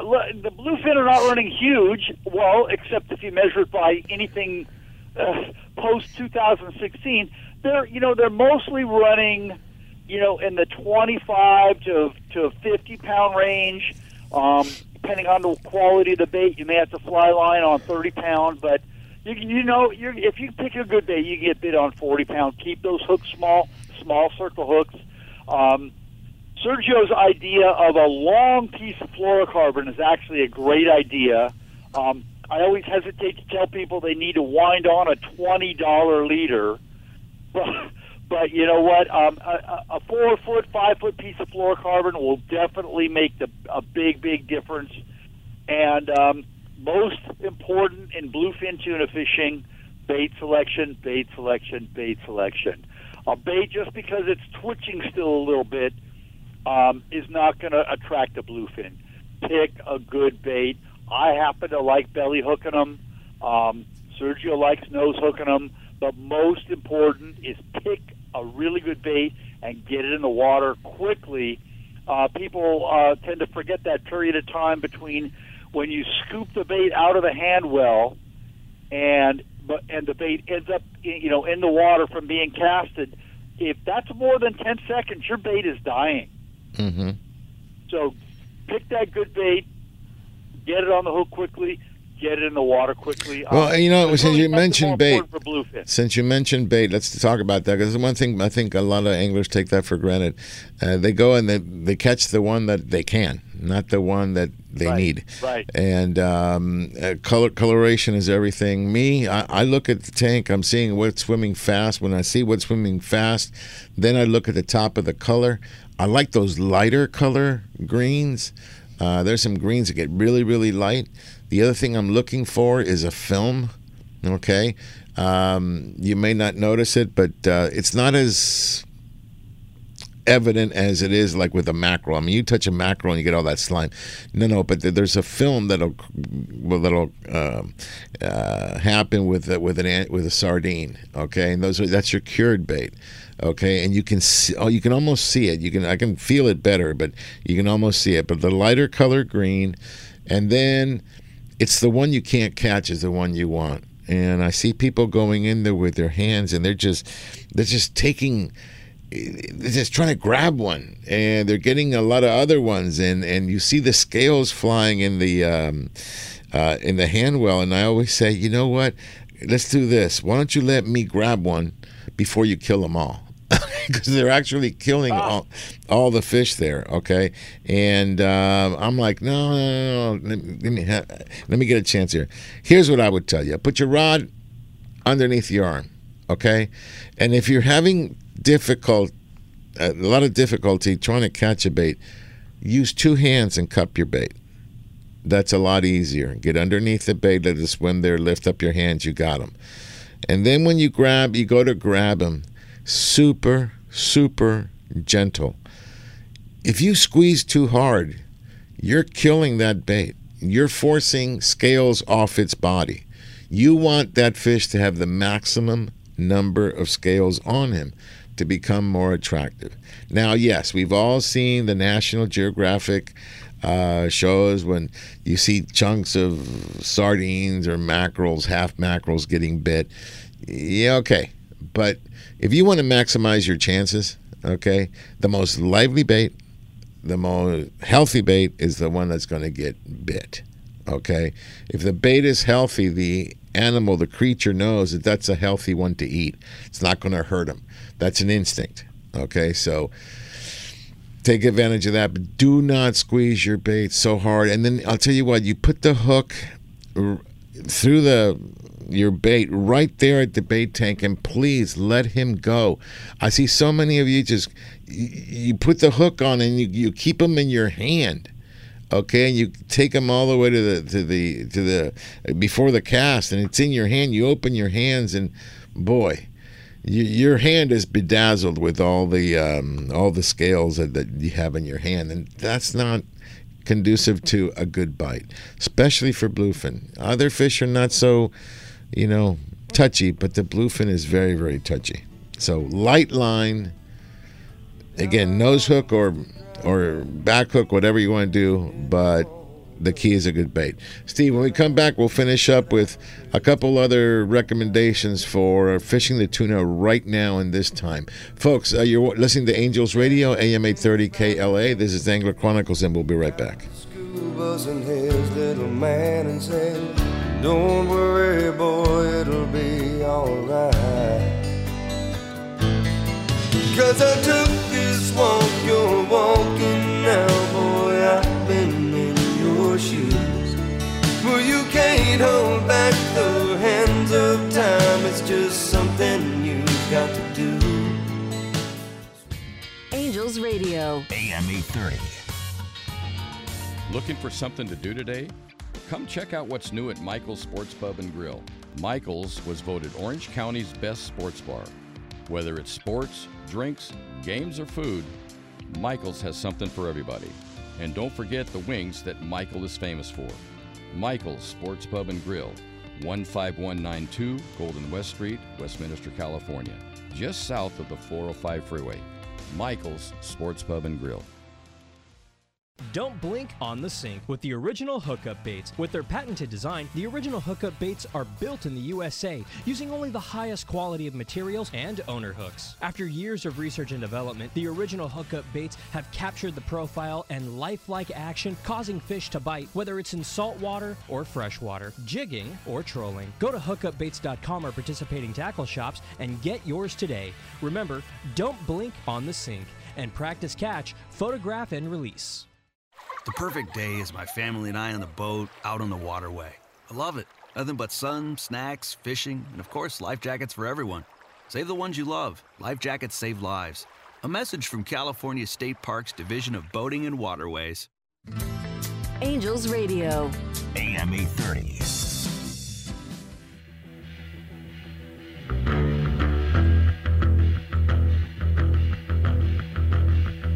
You need cool. Welcome back, everybody. You're on Angels Radio, A M eight thirty K L A A, and this is Angler Chronicles. And the name of this song is A Whole Lot of Love, and that's what we have for, what Angler Chronicles has for our veterans, a whole lot of love. We thank you, we remember you, and we love you. Okay, so uh, Carson, this is the last segment. I need to know, uh, real quick, line class. Uh, somebody, I got a couple of questions. Is what size line is uh, getting bit right now? Well, f for most people, the, the best way to go is probably forty, just uh, because you know they're, they're not giant fish, but they're nice-sized fish. But if you're confident with your knots and you know how to operate your drag of your reel and you got nice fresh line, I would fish thirty. I I fish thirty pound on tuna if they're if they're acting bluefin, if they're acting finicky, up to about the sixty, sixty-five pound range. Um, you know, uh, if you're not sure on your drag settings, check with a member of the crew. And two-speed reels really do help, even with thirty pound class, because instead of pumping up, reeling down, pumping up, reeling down, when that fish is straight below you, um, you just put it in low and you grind. Mm-hmm. And uh, that cuts the fight time in about half. And uh, that can make a big, big difference when you're trying to land a big fish on light line. Um, but thirty or forty... And Ron, is he going to wake up in the middle of the night or no? Uh, I don't know. Hold on, he's, he took it. He threw. That his, would be no. Yeah. that would okay. be. A, well, there are some big fish still being caught at night if you're out in the big fish area. The Newell ad showed that. No, actually, he got up then, last couple of times. So yeah, he's been there because Rhonda was there. Yeah. But then you want to be using absolutely nothing under eighty. And really, one hundred pound gear is better at night because you just don't know. And this is the time of year when, you know, uh, there could be a three hundred pounder in there with the in, in there with the eighty pounders. So uh, you just fish the one hundred pound gear at night. You just do that, especially at this time of year. Okay, so uh, that, that, time, that so daytime thirty or forty. So here's the deal: we have a light load. That means we have a lot of rod space. Uh, on the side of the boat to put your rod away. Bring a lot of rods, guys, and bring a lot of reels if you can. Bring a lot of lines, and th this is what I would recommend. I know Steve said forty and thirty. Um, yeah, but if they get finicky, we've been getting the last trip we did, Ron. They only wanted twenty and twenty-five. Okay, load up on twenty-five, right? Would you say? Yeah, and then make sure also too that you uh, the, the lighter the line you can get away with, the better. Right, the way it has been, but also don't forget uh, number two or number four hook as well. Ah, very good. A number number four hook number. What one of the things I noticed that bait's been really small in compare. I mean sardine wise. Okay, sardines look like a, a big anchovy. Okay, that's the size. Uh, it's not very not very big. So you want a hook that uh, goes along with that. But the small the hook, the better you're going to get bit. Sometimes it's harder to land them, but that's just the way it is. I would tell you, you got to have a twenty pound outfit with a number four hook ready to go. Okay, that's what I'm going to say. I'm going to throw that out there. I'm going to, that's going to be attached to my bass rod. And uh, last time I was using fifteen. I'm actually going to bring out twelve this year uh, on this this trip. I'm going to bring out twelve because you just never know. And you know what? Yeah, it's easier to lose, but you know what? You're not going to lose them if you're not going to hook them. Okay, so I'd rather hook them and take my chances as it's just sitting there. Um, you know, what are the, what's that joke go? Uh, fishing is one fool on one end of the line, another fool, one jerk on one end of the line, another jerk on the other end of the line. I don't want to be that guy. Okay, I want to get bit. Or, or, or Stephen Wright said, "There's a fine line." Well, that's it uh, between going fishing and standing on the on the shoreline looking like a fool. Exactly, that's that one as well. Yeah, so that that's the key. So I would tell you, have some light line. Absolutely, have some heavier line. Uh, Mike Howell, who I want to send a. A very special happy Veterans Day also, uh, and happy birthday yesterday, Mike Howell, also a Marine. I know he's going to be on the boat. Mike always gets bit on the heavier line, okay? What it is, I don't know, but he's not the norm, okay? So um, he'll fish thirty, forty. Bring it. I'm going to have twenty, twenty-five, thirty, forty. I'll have a sixty outfit, and I'll have an eighty to one hundred outfit just in case. I always have one ready. I just don't, for some reason, I just can't seem to drop it at night because I'm sleeping. But um, I'm sleeping at night, yeah. Um, and, but and, and Sergio, let me give myself a little plug because you're plugging your, your trip. Mm-hmm. We've got a couple spots open. If you've got eight days from December second to the tenth, I've got I had a couple people drop out on my uh, eight-day trip on board the Shogun. So get a hold of the Let Shogun me tell you office. This. One year I'm going to join you. I can't imagine eight days with you. One of us will not return. Well, we're not going to share a stateroom, I can tell you that. One of us is not going to return. You know we're going to drive each other crazy. Well, yeah. The, the, luckily, the Shogun is, is a nice big boat. one hundred feet long, so we can be ninety-nine feet away from each other. Mm-hmm. That's it. You know, so, uh, yeah, no, it's a very, very nice boat, too, and good Camptons. But listen, um, let's get everybody, if, if you really want to go fishing, there's still a little bit of room there. Well, there's a lot of room, but I want to say a little bit of room because I want to have as much room as possible. But if you really want to catch some really nice fish right now in a super, super, very light load trip. Even Ron can't go. You you uh, you guys uh, can get on there by uh, going to uh, long beach sport fishing dot com or call five six two, four three two, eight nine nine three. Don't tell them because then they're going to want to come. Well, I mean, even Ron, hey, Steve, even Ron can't make it. Yeah, my wife is having oh. surgery. Yeah, she's got a procedure on Monday, so she can't go, so it's just me. One one less guy. I mean, I'm telling you, I can just imagine me with a bunch of my closest friends, the entire eighty-five foot boat, the El Dorado, yeah, I'll tell you. To myself. We'll have plenty of bait. Plenty yeah, that, of space. That boat's been on fire, too, if you haven't been following the fish. Yeah, counts. So we may even have to come in early. Might have to fish. I'll tell you what, we'll probably end up, if, the way I look at it, with the type of fishermen we have on the boat, we'll get our limits of tuna. Okay, and then probably have to move inland to go get some yellowtail or some white sea bass because there's been some uh, uh, live squid in the mix. In fact, um, these tuna are very healthy because I think they've been eating on the on the on the live squid. So, all right. So, um, having said that, folks, look, um, if you're doubting, this is the time to go fishing. Okay, just because it's November doesn't mean it's over. Okay, this is uh, year-round tuna fishing now, and until further notice. So, um, get on the boats, get on them now. Okay, and and it'll be good. I do have a comment already here uh, for you, Ron, coming from Gary. He says uh, he bought some tennis balls, and you're not coming out. Ouch. Did you get, okay, who said ouch? Who got it? Me. Hey, Sergio. Sergio, some, someone wants to say good morning real quick. Okay, real quick. Good morning. Oh, you're so lucky, Erica. You said good morning. Now I get to take you fishing to get on the center console. Yes, I'm I'm waiting. Okay. I am waiting. I told them if you didn't say good morning, you weren't going to go. Now you're going to go. I'm going to get... Uh, I will say good morning. Yeah. You'll say good morning every day. I know you will. I will say, yeah, I'll say it ten, twenty times this morning if you need me to. Yeah, oh, we'll, we'll, we'll let him go off to Utah and you come fishing with me. Okay, sounds like a plan. There you go. All right. So wait a minute. Why did you... Who said ouch? That was, that was me. That was uh, okay. Why did you say ouch when I said tennis balls? Uh, you you know you know I get all the old jokes with the tennis balls on the walkers. So Gary said he, he was bringing you tennis balls for the walker, Ron. Well, and he's you know, upset you're not going now to that uh, Gary is now uh, your roommate down there twenty feet, so don't worry about it. No, but Gar- Gary's good with me in my book. Okay. okay. Okay. The short so, jokes are going to have to come back out. Yep. Uh, no, no, I didn't. I didn't say them. You can't come attack me. Okay. Okay, and then uh, here's uh, here's a great question from Danny Jackson. Can you fish tuna and then go inside and fish deep water rockfish? Sure. Yeah, why not? Is there any rule uh, there, uh, Mister Earthworm? No. I don't you think... Just, the, the big thing with rockfish is not only the depth. Uh, a number of the, of the nearshore species are also closed. So if by some chance you can... you. Uh, And you've got to know, be able to know the difference. Um, telling the warden, oh, they all look the same to me, all those rockfish,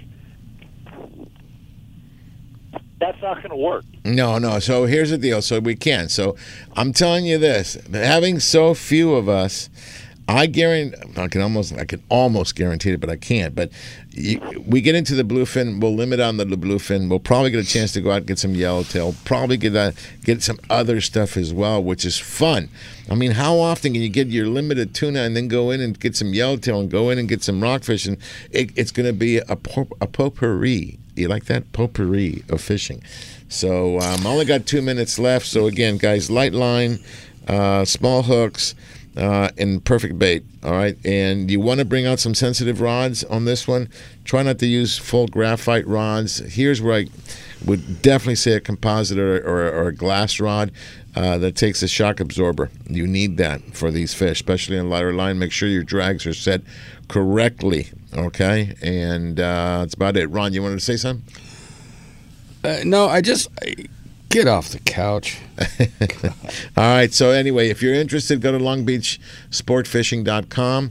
Okay, and you can book online. Um, the trip is leaving tomorrow night, and um, eight thirty. And make sure you bring a sleeping bag and blanket. Yeah, you need a exactly a, a pillow, pillow blanket. You know, and the only thing other I'm going to say is this goes uh, with Leilani here. Uh, Leilani. Um, Ma Raiders, Yo Raiders, we actually won last week with, we had to fire everybody. I love it. We fired everybody, and we won, and we won big. It, was, it wasn't a little thing, okay? So uh, I just had to get my Raiders in there. And if I get my Raiders in there, you got to know what I'm going to say.